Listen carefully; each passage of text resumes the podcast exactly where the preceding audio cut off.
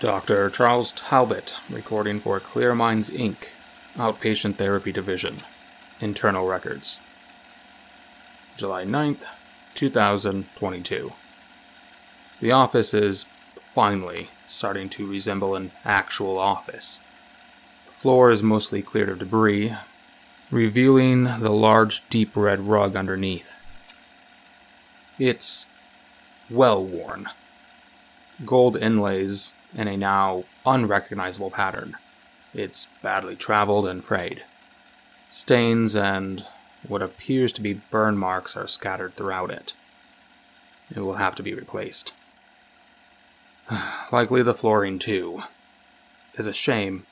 The hardwood floors must have been beautiful at one point. Now, however, the wood's finish has long since eroded. It's uneven and warped in several spots. Most notable by the large windows at the far end. The scraps of paper and notepads have been thrown in boxes.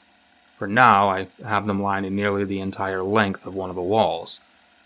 In order to expedite this, however, I stopped checking their contents. Just two categories exist at the moment loose paper and notepads. Additionally, I found another labeled box of files. It was buried under one of the mounds of paper. It reads CMX 0589EC. The only guess I have is CM stands for Clear Minds. Beyond that, I have no idea.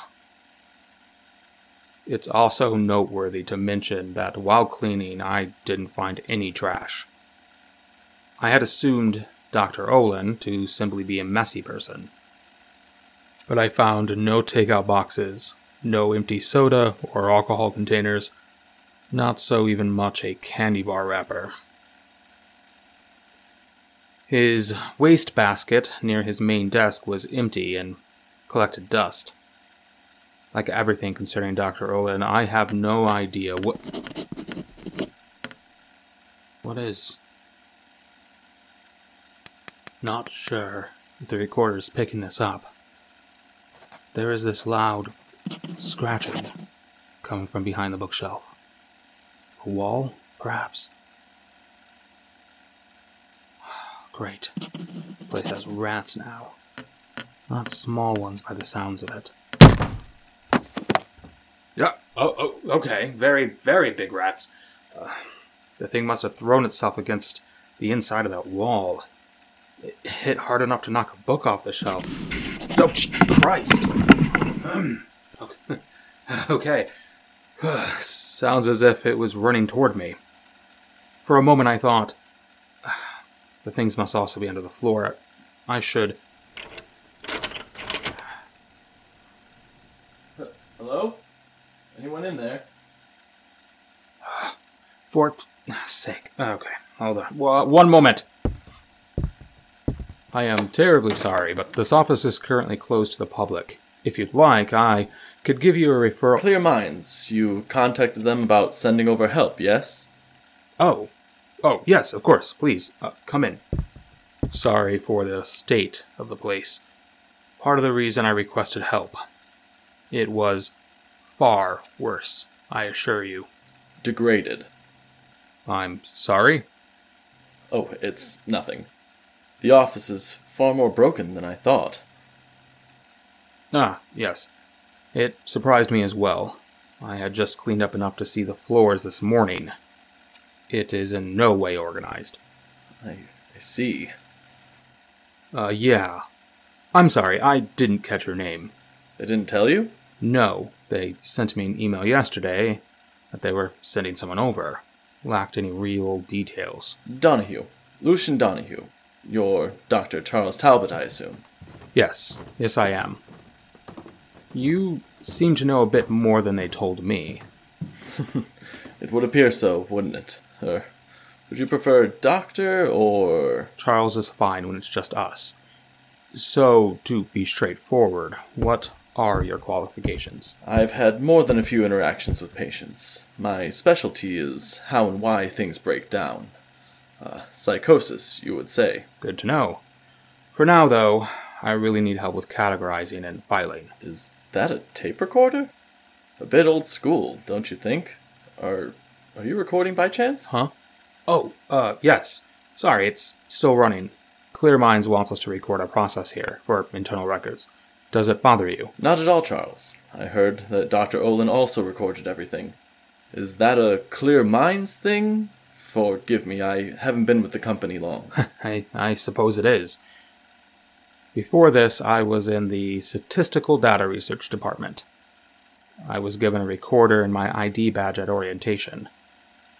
I just figured it was easier in that department for notation or something. Do you not? Should I reach out and order you one? no, that won't be necessary. I believe I have one at home. I may have to dig through my closet, mind you. Yes, uh, of course. You know what? We don't need to record this. Um, let's start categorizing these boxes over here, and then I think. Update. Donahue and I worked our way through maybe one tenth of the loose paper boxes. The filing system is slow going, but it is going. you started recording again. Give a man a warning. My hair is a mess. You're very funny, Donahue. You should do stand up. Perhaps I will. Thinking of a puppet act. Care to be my dummy? That's more your area, I think. Come here for a moment. What did you find? Oh, nothing new. I figured we'd take a break from filing. Another one of our jobs here is to create an audio log of any notes on sessions. Why not just use Dr. Olin's tapes? He recorded all of his sessions. At least I would imagine as much. Standard issue recorders and all. If you find any, let me know. Until then, we have to run off the assumption that they are lost. These two boxes seem to be transcripts of his sessions, or at least this one is. And only part of the sessions, it would seem. He. he, uh. transcribed them? For clarity purposes, perhaps? As far as I can tell, he had a certain interest in these ones. Oh, and also, he attached research. Still looking for a pattern as to why. And these labels. What, what do they mean? No clue. Dr. Olin still hasn't responded to any of my emails I sent. Here, why don't you record one? Me? Yes, I want to see if I can get Dr. Olin's desk drawers open. They seem warped. I'll be as quiet as I can. Pick a box, pick a file, and read. You can read, can't you, Donahue? Careful, Charles. I'm the clever one. I got it. Seems simple enough. Remember to sound it out if you get confused. Ha ha. Okay, let's go with CM X 0589 EC. The files are tightly packed. None seem labeled in any way. Close my eyes and pick at random. And. You. Alright, let's see what we got here. Patient name David Snyder. Transcript as follows.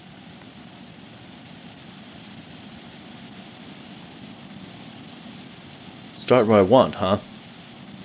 I'm not even sure where to begin. How do you know what you want? Serious question. Or, better question, how do you know what you want is what you want? I'm not making much sense, am I? Honestly, I don't know where I want to begin, but I do know where I'd like to. A brief summary of David Snyder. Born August 10th, 1998, to Mary and Patrick Snyder. 5 foot 11, brown hair, blue eyes. David Snyder had two dogs throughout his life and enjoys food with a small amount of spice.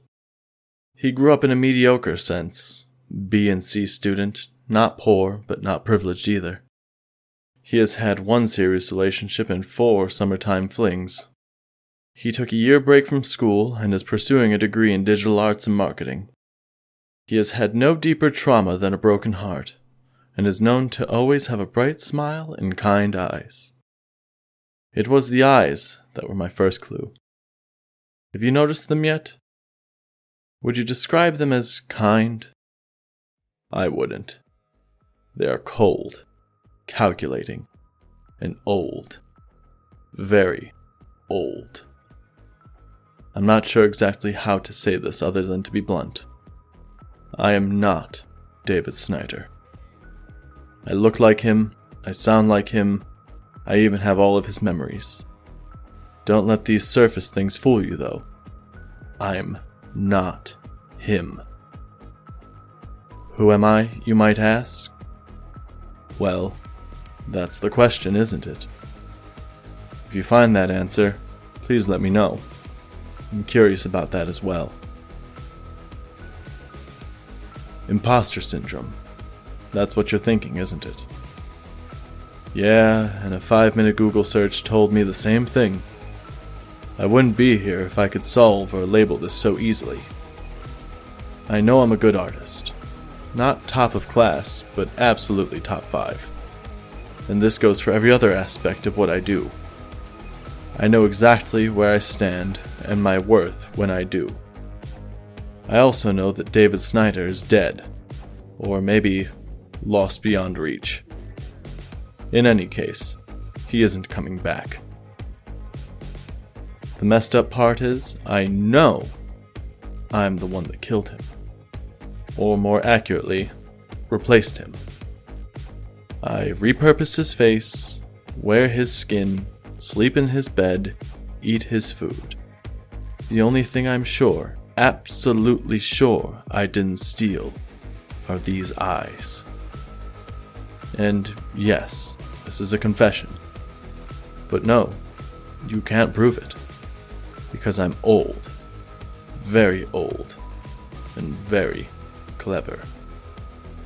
So clever that even I can't prove it. Because I don't even know why or how I did it. I only have David Snyder's memories, David Snyder's thoughts, David Snyder's emotions.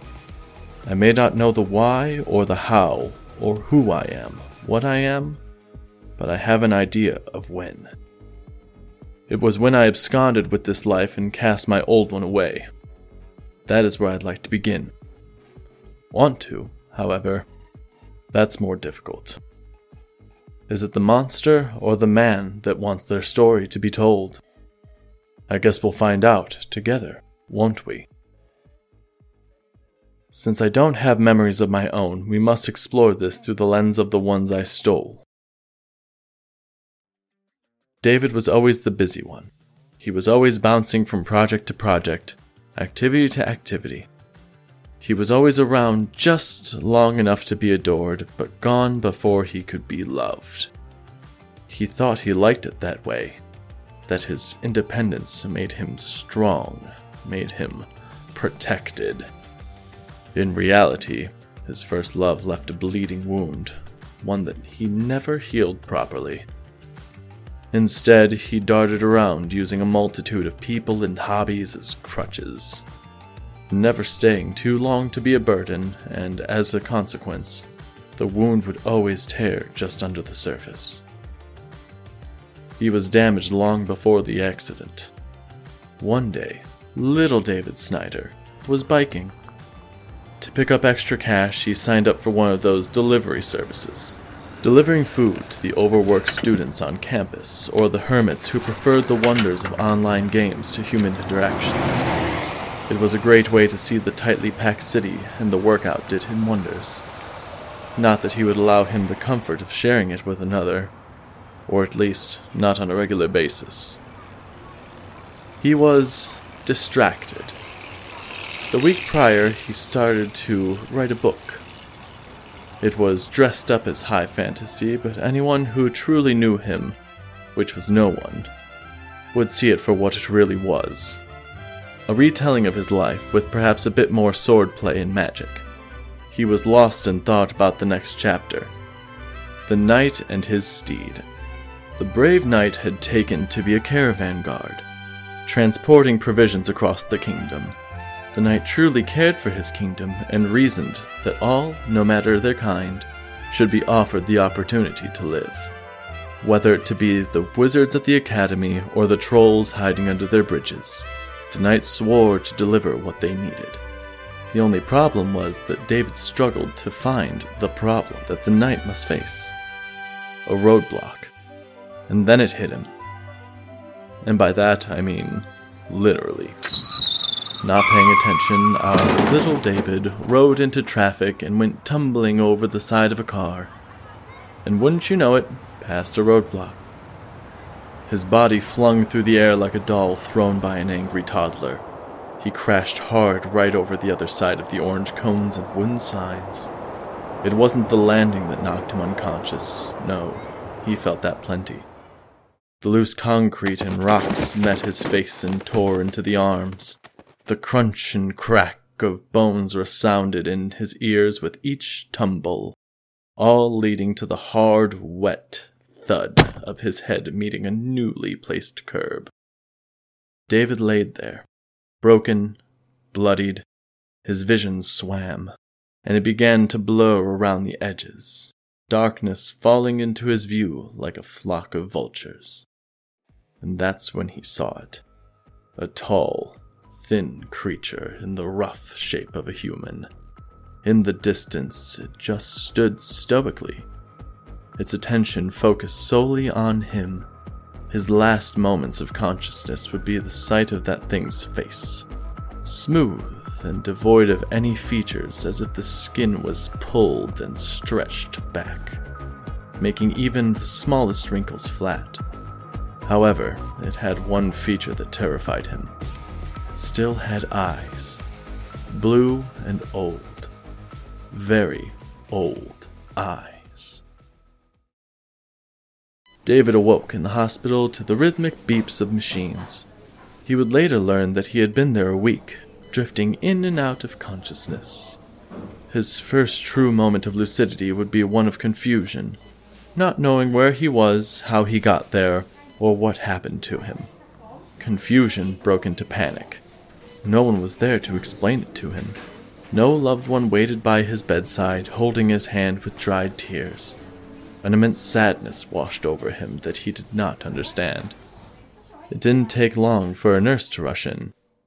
He was tall, dark haired, and spoke with a soft and kind voice, which of course David ignored, too panicked, too lost to appreciate although any fits he wanted throw came in a meek protest. The nurse slowly explained where he was and what happened to him.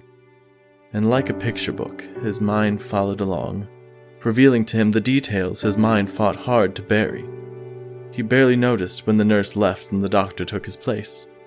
His mind barely clung to what the doctor told him multiple fractures, a broken femur, and a slurry of injuries. Bottom line, he was stuck to that bed for a minimum of four weeks. Physical therapy would soon follow after that. David's heart was nearly as broken as his body. He had so many plans for those upcoming weeks friends to see, a book to write, art projects he was involved with. None of that sliced into him as much as the hard reality that no one came to visit. Not a single person. Throughout the day, he came to terms with why. He never let anyone in, that was the downside of being the ghost of the many friend groups he floated between. Chances were that no one even knew. Not even his parents would have found it odd if he dropped off the face of the planet for a few months. Throughout the day, he lamented his own thoughts, only ever interrupted infrequently by the nurse with the kind voice. David leaked charm. He was the type of person that, without trying, could capture and fascinate groups at a time, even in his bruised state, with unflattering lights, it was easy and completely unintentional to befriend the staff. Most of all, the nurse. The nurse, whom he would later come to know as Kevin, visited him every day. Quickly, they became friends, and soon after, David found himself hoping for more. David had never felt any attraction to another guy before, but it was his college years. What's yet another summer fling, he thought. After two weeks of shameless flirting, Kevin finally cracked. He had agreed to go on a single date with David. But he had to recover first. Although slightly disappointed, he would have to wait. David's heart sank. And for the first time, the old wounds David carried for so very long began to heal. His days were spent watching TV and writing in his book when his hands would obey him. A new chapter had been born The Knight and the Alchemist's Assistant. I'll spare you the details of that one. I'm sure you can already guess. Anyway, his nights, however, were spent with Kevin. All innocently, I promise you.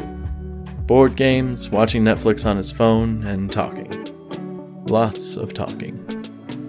Some nights, the conversation would last until the sun would come up, and Kevin's shift would start anew. David's feelings evolved, and so did their romance. Kevin would often take David for rolls around the hospital grounds. Once and only once, he broke his ever vigilant professional code. A single kiss was shared in secret. That one tender moment only strengthened what David already began to suspect. This was not a fling for him. Somehow, against what he thought impossible, he fell in love. But this isn't a love story, and it doesn't have a happy ending. One day, the sky broke open. A downpour, the likes of which the city had not seen in decades, descended upon it. Lightning struck and thunder roared. David and Kevin were touring the halls like so many times before. With a loud boom, the hospital was plunged into darkness. Panic swept over David, only briefly. Kevin calmly and kindly wheeled David to the side of the hall. He assured him it was all right, and that the hospital had generators. Any moment they would kick to life. Many moments passed. Even David knew what this meant. Without power, the effects could be life threatening. Ventilators, incubators, dialysis machines, the list would go on, he imagined. When it became clear that the generators would not, in fact, do their job, David could hear the slight edge of panicked concern. With promises to be back, Kevin rushed away. David, well, he selfishly protested, but knew it was of no use. David sat there, in an empty hospital hall. His eyes struggled to adapt to the dark. He heard nothing. This wing was rarely used. A once romantic spot became anxiety itself. The silence only highlighted every tiny sound. Even his own breathing became audible and seemed to echo back at him. Attempting to calm himself, he held his breath. Maybe it would have worked, if not for the fact he still heard it. The slow, calm sounds of steady inhales and exhales. His attention snapped from one end of the hall to the next. Nothing but shadows and silhouettes of medical carts or perhaps janitorial ones. Perhaps it was a janitor. One who was just as scared as he was, or, in the very least, knew to stay out of the way of the chaos that surely must have been happening not too far away. Hello? He called out. No answer. He repeated himself, Hello? and instantly regretted it. Rising from behind the shape of the cart, something emerged. It stood tall and thin. David didn't breathe, this time not on purpose. His heart jumped to his throat. It was familiar. His mind searched for context. The accident flashed through his mind and he remembered. While he may be bound to a chair, his chair had wheels, and he had arms. Without thinking, he let his fear take hold of him and he pushed. The thin rubber squeaked against the polished tile as he made his way down the hall. David stole a glance behind him more than once. The thing never moved, never walked, never chased, and yet each time he cast his attention backwards, there it was, always closer than the last time. Much like the accident, David, sweet David, was not paying attention to where he was going. He was fast approaching a turn in the hallway he knew too late if he did not slow down that he would not make it. He would crash, and that thing, whatever it was, would have no problem catching its prey. Make no mistake, this thing was absolutely a predator. David tried to slow. He really did. He grabbed onto the wheels and fought against them with as much strength as he could. This caused him to crash down to the floor, wheelchair toppling right after. He looked behind him. Feet Mere feet away, that thing stood, still clasped in the dark. He attempted to crawl away, and adrenaline took over. With searing pain, he forced himself to stand. David ran. Well, he ran as fast as he could in his condition. Somehow, he made it to the turn. He tried to steal one last glance behind him. When he did, he saw nothing. Absolutely nothing. As if finally letting go of the breath he had been saving until this point, he sighed.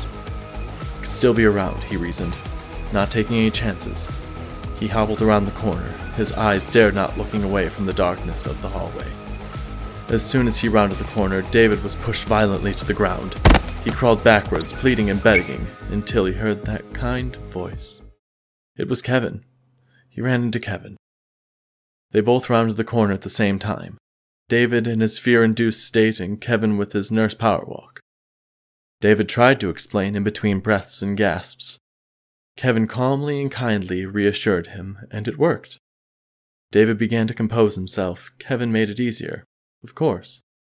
He was always so calm, his voice always so kind, his blue eyes so wise, so old.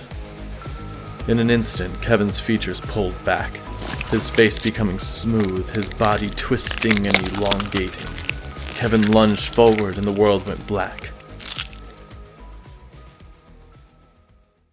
I woke up a few hours later on the hospital floor. And yes, I did say I. That's when it happened, I think. That's when I stopped being Kevin and started being David. I wouldn't put it together until later, after I got a good look at my eyes. So tell me, Doctor, who do you think wanted to tell this story? Was it the man or the monster? Well, now that is fascinating. The ability to perfectly become another, or rather, should I say, the belief that you can. Paperclip to this is a photo and a letter. The photo seems to be of a driver's license. Kevin Sterling. I can see the appeal. Eye color is circled over the photo. Blue, naturally. Let's see what this letter says. It seems to be from someone called H. Gray, a private detective. The letter seems to be information they dug up on this Kevin fellow. Boring stuff, really. Oh, wait. He hasn't been seen or heard from since the day of the storm. I remember that storm. If I'm not mistaken. Sorry, sorry. This drawer was being stubborn. You really don't know how to give a man a warning, do you, Charles? Not really, no. So, what do you think? Excuse me? About this file. Do try to keep up, Charles. Ah, I wasn't listening. Not fully. If you're talking about your acting skills, well, I think you'll get whatever part you're applying for at school. Lady Macbeth. That is, of course, if Susie doesn't get it. I hear she's sleeping with the drama teacher, so I'm not optimistic. What? We were doing a bit. Because you No, said. not that. This. Come, look. Is that? A gun. Yes. A 10 gauge double barrel coach gun from the 1860s. Just like Doc Holliday's. Well, not exactly. Good old Dr. Olin sawed this down to a leopard gun. I'm pretty certain that this is very illegal here. Cutting a shotgun down this short is definitely frowned upon by the legal community. What? Know a bit about guns, Donahue. I may have been to the range once or twice. Right. Personal hobbies aside, why would he need this? In case someone was late on paying a bill? He didn't charge. It was a joke, Charles. But honestly, I have no clue. Maybe he felt unsafe, or maybe he was a collector? Of illegal arms? Perhaps he didn't know. Never mind him. What are we going to do with it? Nothing. I'll send him another email. I'd rather have nothing to do with it. Guns interest me very little, and I see even less reason to have it. However, I will also not throw away what could be an important item to Dr. Olin. If he doesn't want it, please let me know. I'd gladly take it off your hands. If he doesn't want it, you are welcome to it. For now, it stays in the desk. How was the transcript? ah, yes. Went pretty well. Not entirely sure what to make of it, if I'm being honest. I appreciate it. It's getting pretty late. We should wrap it up for the night. your recorder is still on. Oh, so it is. Let me just.